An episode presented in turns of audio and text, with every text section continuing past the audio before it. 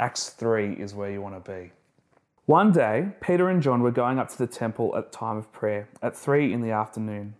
Now, a man who was lame from birth was being carried to the temple gate called Beautiful, where he was put every day to beg from those going into the temple courts. When he saw Peter and John about to enter, he asked them for money. Peter looked straight at him, as did John. Then Peter said, Look at us. So the man gave them his attention, expecting to get something from them. Then Peter said, Silver or gold I do not have, but what I do have I give you. In the name of Jesus Christ of Nazareth, walk. Taking him by the right hand, he helped him up, and instantly the man's feet and ankles became strong. He jumped to his feet and began to walk. Then he went with them into the temple courts, walking and jumping and praising God. When all the people saw him walking and praising God, they recognized him as the man who used to sit begging at the temple gate called Beautiful, and they were filled with wonder and amazement at what had happened to him. While the man held on to Peter and John, all the people were astonished and came running to them in the place called Solomon's Colonnade. When Peter saw this, he said to them, Fellow Israelites, why does this surprise you? Why do you stare at us as if by our own power or godliness we had made this man walk? The God of Abraham, Isaac, and Jacob, the God of our fathers, has glorified his servant Jesus. You handed him over to be killed, and you disowned him before Pilate, though he had decided to let him go. You disowned the holy and righteous one and asked that a murderer be released to you. You killed the author of life, but God raised him from the dead. We are witnesses of this. By faith in the name of Jesus, this man, whom you see and know, was made strong. It is Jesus' name and the faith that comes through him that has completely healed him, as you can all see. Now, fellow Israelites, I know that you acted in ignorance, as did your leaders. But this is how God fulfilled what he had foretold through all the prophets, saying that his Messiah would suffer. Repent then and turn to God so that your sins may be wiped out, that times of refreshing may come from the Lord, and that he may send the Messiah who has been appointed for you, even Jesus. Heaven must receive him until the time comes for God to restore everything, as he promised long ago through his holy prophets. For Moses said, the Lord your God will raise up for you a prophet like me from among your own people. You must listen to everything he tells you. Anyone who does not listen to him will be completely cut off from their people. Indeed, beginning with Samuel, all the prophets who have spoken have foretold these days. And you are heirs of the prophets and the covenant God made with your fathers. He said to Abraham, Through your offspring, all peoples on earth will be blessed. When God raised up his servant, he sent him first to you to bless you by turning each of you from your wicked ways. Hey everyone. It's three more Sundays. Uh, in three more Sundays' time, we're going to be getting together, 2nd of August. I can't wait. Uh, although things are still a little uncertain, aren't they? Uh, things in Victoria still seem a little bit out of control. We've had a few new cases of COVID this week in New South Wales. I get the feeling that's actually what COVID is going to be a little bit like. Well, I think we've always assumed that COVID was going to be like the tide. It would kind of wash in and create havoc and, and then it would wash out again and be gone. But it doesn't seem as if that's the case. It, it seems as if COVID is more like our email inbox. Uh, you know your, your, email inbox can get completely out of control and then you fight and fight and fight and you get it all the way down to zero and just when you think you've got a beat, another three emails come in and then another three and you've got to fight your way back down and it seems COVID is a lot more like that than the tide. Uh, mind you, some of you at the moment are thinking, uh, I don't relate to that at all. My email inbox has never actually reached zero, in which case I can't help you. You have bigger problems than I can fix. But uh, a few years ago, my mother told me that I was never actually meant to be called Greg at all. Uh, they, they only changed my name to Greg right at the very last minute. I was all the way through the pregnancy, my name was going to be Sean. S E A N, Sean like Sean Connery. And I've always wondered if my life would have been different as a Sean. Because let's face it, when you think about it, Sean is a much cooler name than Greg, isn't it? I mean, think about there's Sean Connery, there's Sean Puff Daddy Coombs, the, I mean, even Shaun the Sheep is cooler than Greg when you think about it. And so, would my life have actually been cooler as Sean? Would Sean Lee have ended up becoming a, a, great Hollywood movie star or something? Or would Sean Lee have conquered the world of business or politics? Would I be more successful as Sean? Because when you think about it, names do have an effect, don't they? Names can change your life. After all, ask Reginald Dwight why he changed his name to Elton John. Ask Michael Caine why he didn't try and become famous with the name Maurice Micklewhite. Would Marilyn Monroe have ever been successful as Norma Jean Baker? One of my favorites, uh, Joaquin Phoenix, who won the Academy Award last year, his real name is actually Joaquin Bottom.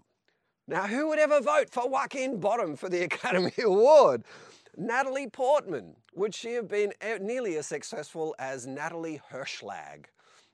Names can be powerful things. And in today's passage, Jesus' name is actually the thing. this passage is all about Jesus' names. Eight times in these two chapters, people talk about the name of Jesus. In the name of Jesus of Nazareth, get up and walk by faith in the name of Jesus, this man who you see and know was made strong. It's Jesus' name and the faith that comes through him that's completely healed him. By, by what power or name did you do this? Eight times in these two chapters, people talk about the name of Jesus. And we're going to see that Jesus' name is a powerful thing because Jesus' name represents Jesus and Jesus is powerful. We're going to see three things. We're going to see that Jesus is the name that's glorified.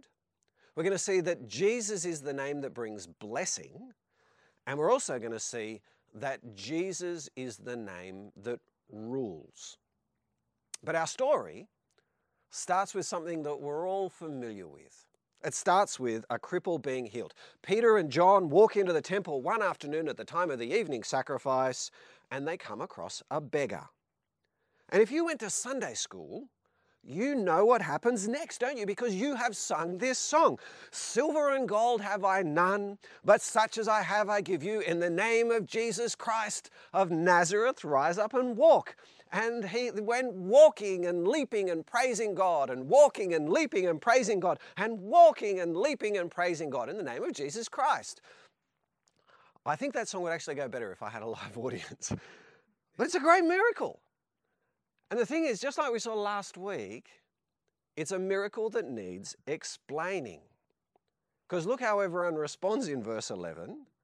While the man held on to Peter and John, all the people were astonished and came running to them in a place called Solomon's Colonnade. You see, this miracle is astonishing. It's a miracle. But what does it mean? That's what we want to know. What does it mean? And that's what Peter tells them from verse 12 onwards. Have a look in verse 12. When Peter saw this, he said to them, Fellow Israelites, why does this surprise you? Why do you stare at us as if by our own power or godliness we made this man walk. The God of Abraham, Isaac, and Jacob, the God of our fathers, has glorified his servant Jesus. You hand him over to be killed, and you disowned him before Pilate, though he decided to let him go. You disowned the holy and righteous one and asked that a murderer be released to you. You killed the author of life, but God raised him from the dead. We're witnesses of this. By faith in the name of Jesus, this man whom you see and know is made strong. It's Jesus' name and the faith that comes through him that's completely healed him, as you, as you can all see. See, Peter says, This miracle is not my doing. It's not my power or my godliness that's achieved this. It's Jesus' name. It's the power of Jesus' name that's done it, which makes Jesus' name incredibly powerful, doesn't it? You can heal people in Jesus' name. You couldn't heal acne in my name, even if it was Sean, but Jesus' name has incredible power. Jesus' name heals a cripple. In fact, God is glorifying Jesus' name. See verse 13. The God of Abraham, Isaac, and Jacob, the God of our fathers, has glorified his servant Jesus. and you know that little word servant actually gives us a hint about exactly what's going on here. Because you see, God's servant was a really key person in the Old Testament. Just take a look at God's servant back in Isaiah chapter 52. See, my servant will act wisely. He'll be raised and lifted up and highly exalted, just as there were many who were appalled at him. His appearance was so disfigured beyond that of any human being, and his form marred beyond human likeness.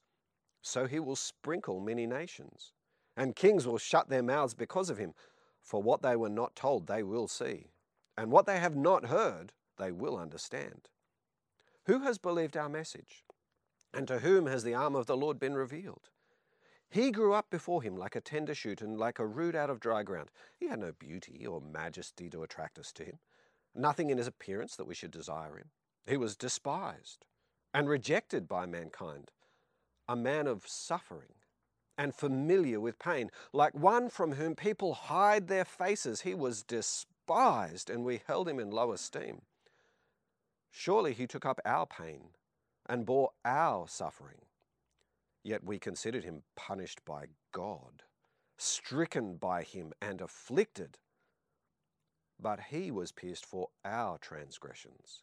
He was crushed for our iniquities. The punishment that brought us peace was on him, and by his wounds we are healed. We all, like sheep, have gone astray. Each of us has turned to our own way, and the Lord laid on him the iniquity of us all. He was oppressed and afflicted, yet he didn't open his mouth. He was led like a lamb to the slaughter, and as a sheep before its shearers is silent, so he did not open his mouth. By oppression and judgment he was taken away. Yet who of his generation protested? For he was cut off from the land of the living. For the transgression of my people he was punished. He was assigned a grave with the wicked and with the rich in his death, though he'd done no violence, nor was any deceit in his mouth.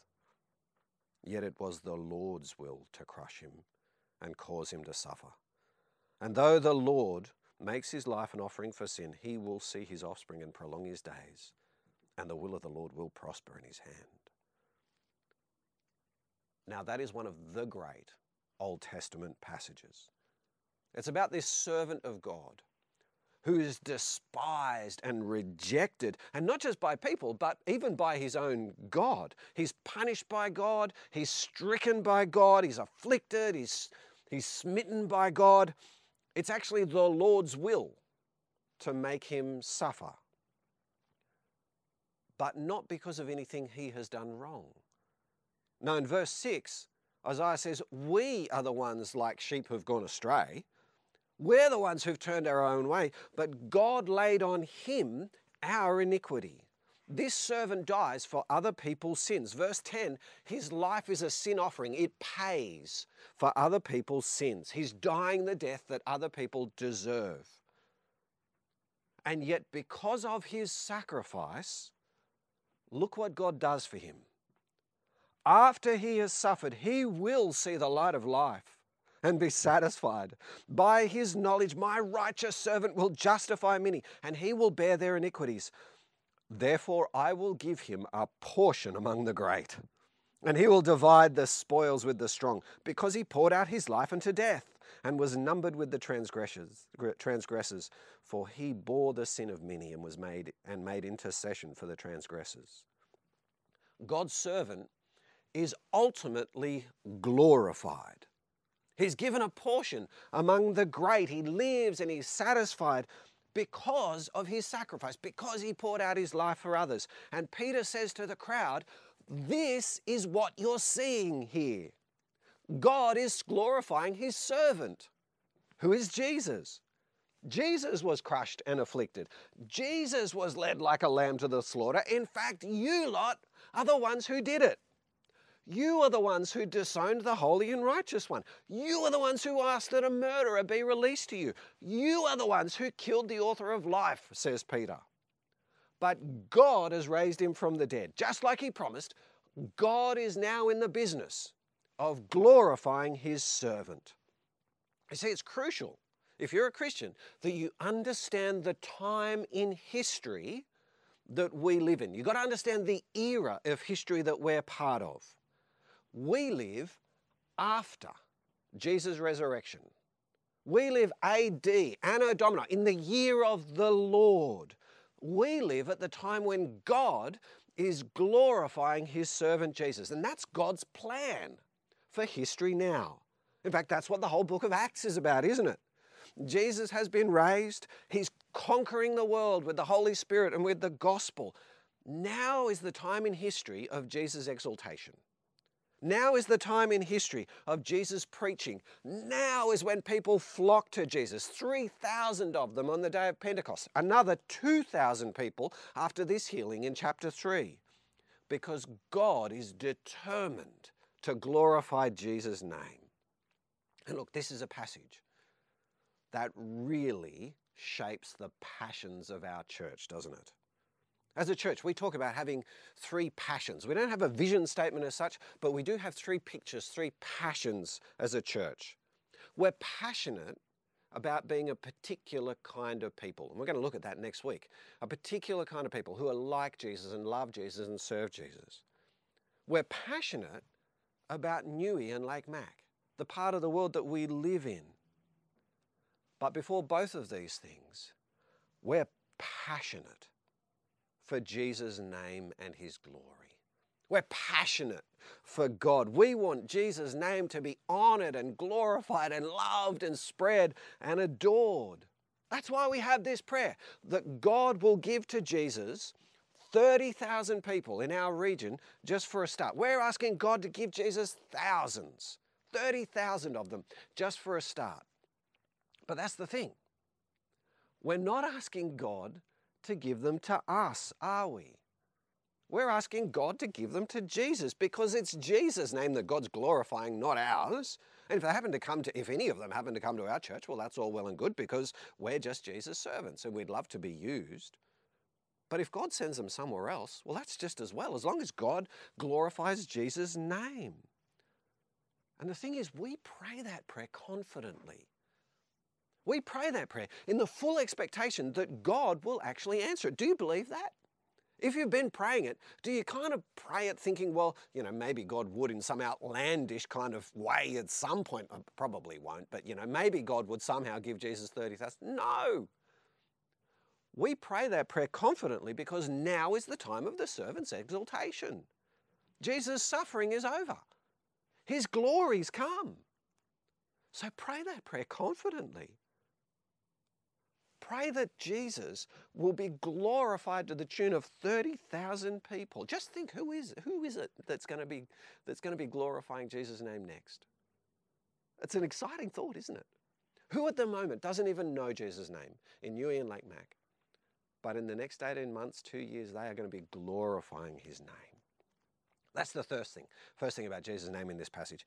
It's the name God glorifies. But the second thing about Jesus' name in this passage is it's the name that brings blessing. So just have a look where Peter goes next in Acts 3, verse 17 following. Now, fellow Israelites, I know you acted in ignorance, as did your leaders, but this is how God fulfilled what he foretold through all the prophets saying that his Messiah would suffer. Repent then and turn to God so that your sins may be wiped out, that times of refreshing may come from the Lord, and that he may send the Messiah who's been appointed for you, even Jesus. Heaven must receive him until the time comes for God to restore everything, as he promised long ago through his holy prophets.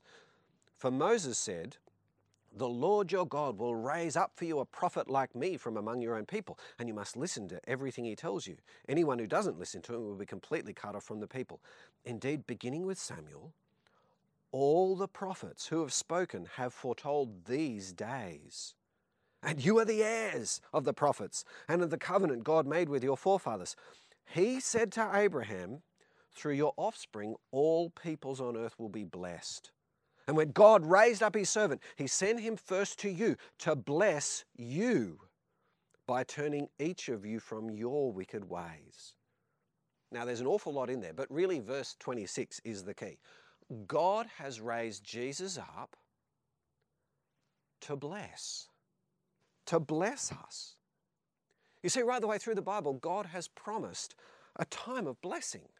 Uh, you see it even in Genesis 1 when God blesses his creation, but you really see it starting to ramp up as far back as Abraham. Right back at Abraham, God promised to bless all of the nations through Abraham. And in fact, all the way through the Old Testament, God then promised this time of blessing, the time when his anger would end and his judgment would end, when pain would end.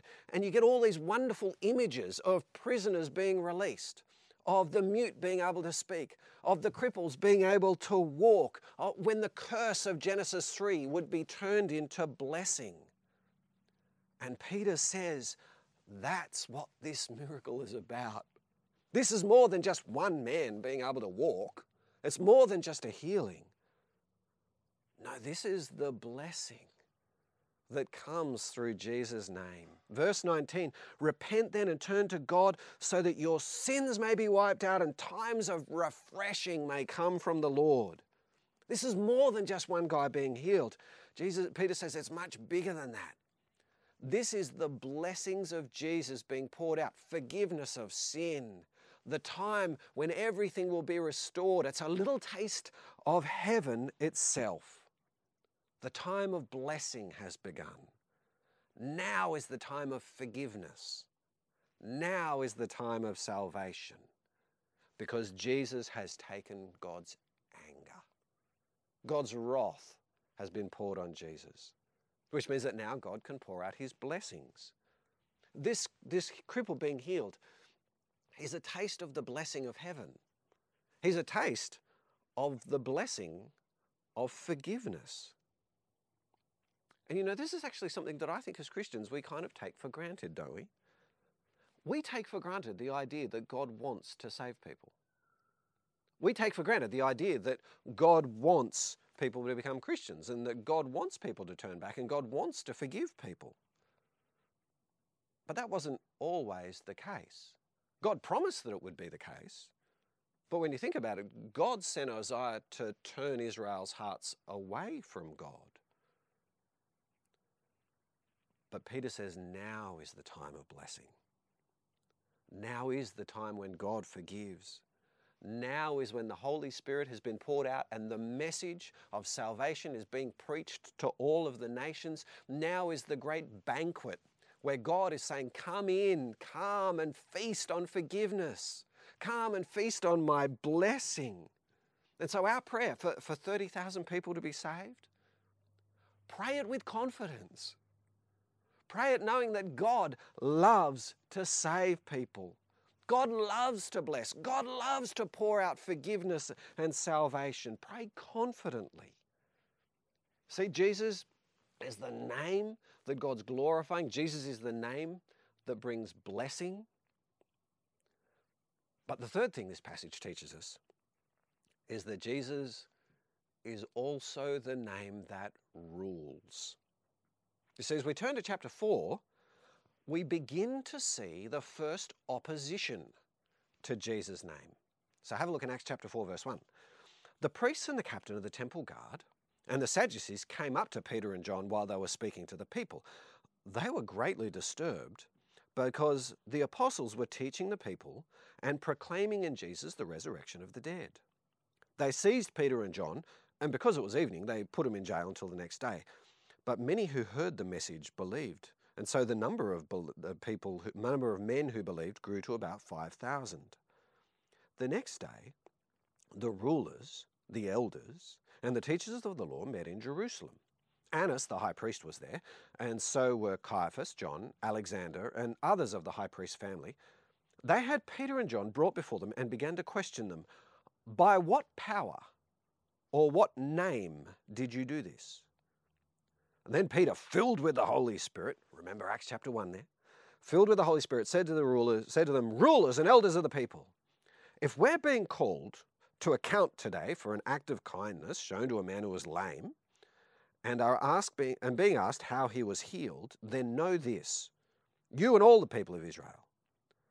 It is by the name of Jesus Christ of Nazareth, whom you crucified, but whom God raised from the dead, that this man stands before you healed. Jesus is the stone you builders rejected, which has become the cornerstone. Salvation is found in no one else, for there is no other name under heaven given to mankind by which we must be saved. And when they saw the courage of Peter and John, they realized they were unschooled, ordinary men. They were astonished, and they took note that these men had been with Jesus.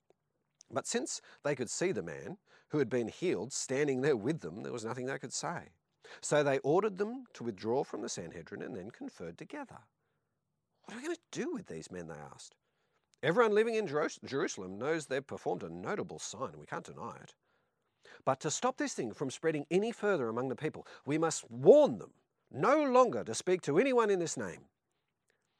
And then they called them in again and commanded them not to speak or teach at all in the name of Jesus. But Peter and John replied, Which is right in God's eyes, to listen to you or to him? You be the judges. As for us, we cannot help speaking about what we have seen and heard. After further threats, they let them go. They couldn't decide how to punish them because all the people were praising God for what had happened, for the man who was miraculously healed was over 40 years old. So here is the beginning of the opposition to Jesus' name, isn't it? In verse 5, all the leaders, all the great men of Israel gather together and they ask them, By what name, by what power have you done this? And when Peter tells them, Look what the authorities say in verse 17 to stop this thing from spreading any longer among the people, we must warn them to speak no longer in this name. And then they called them in again and commanded them not to speak or teach at all in the name of Jesus.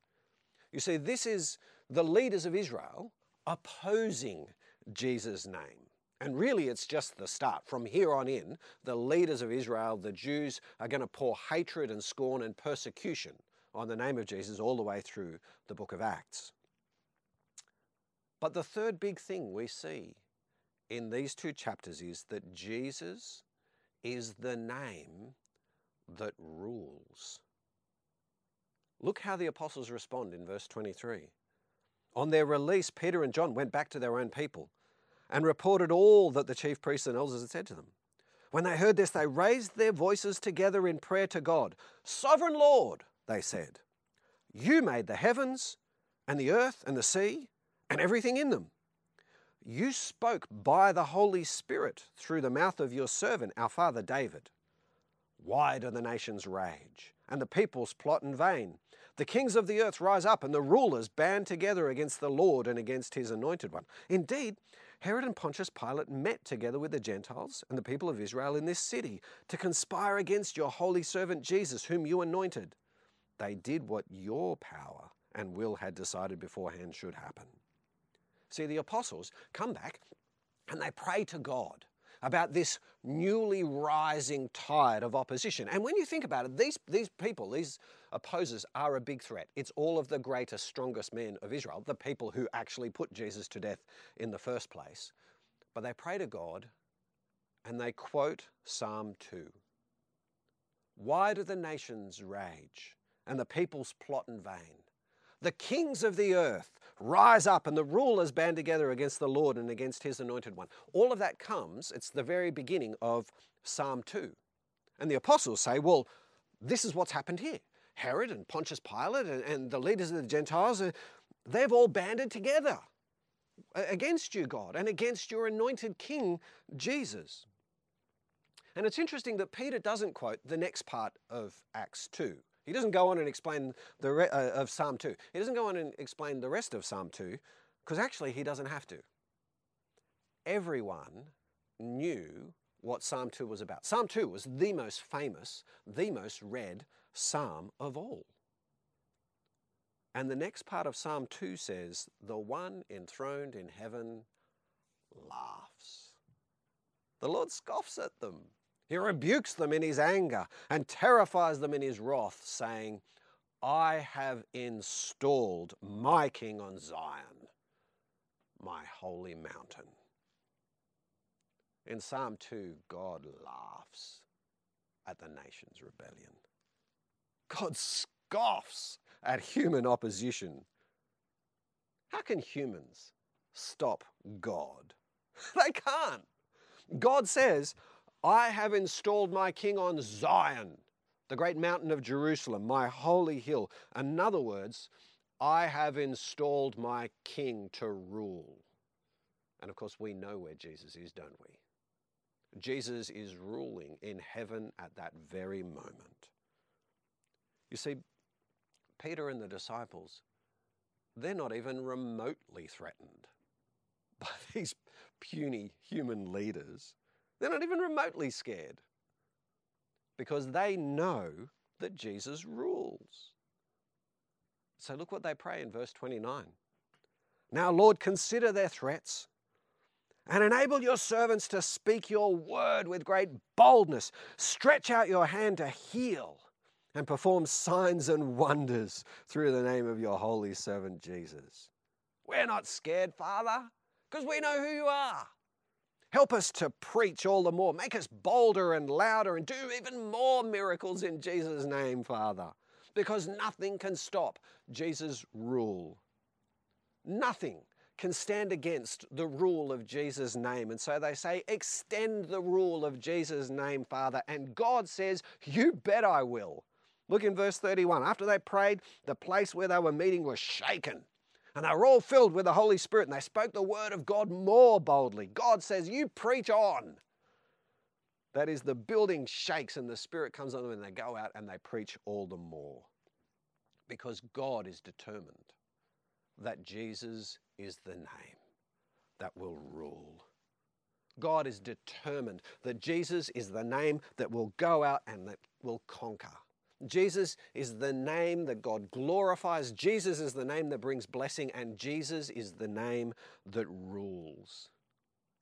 And so, do you see how Acts chapters 3 and 4 completely shape our church, our passions?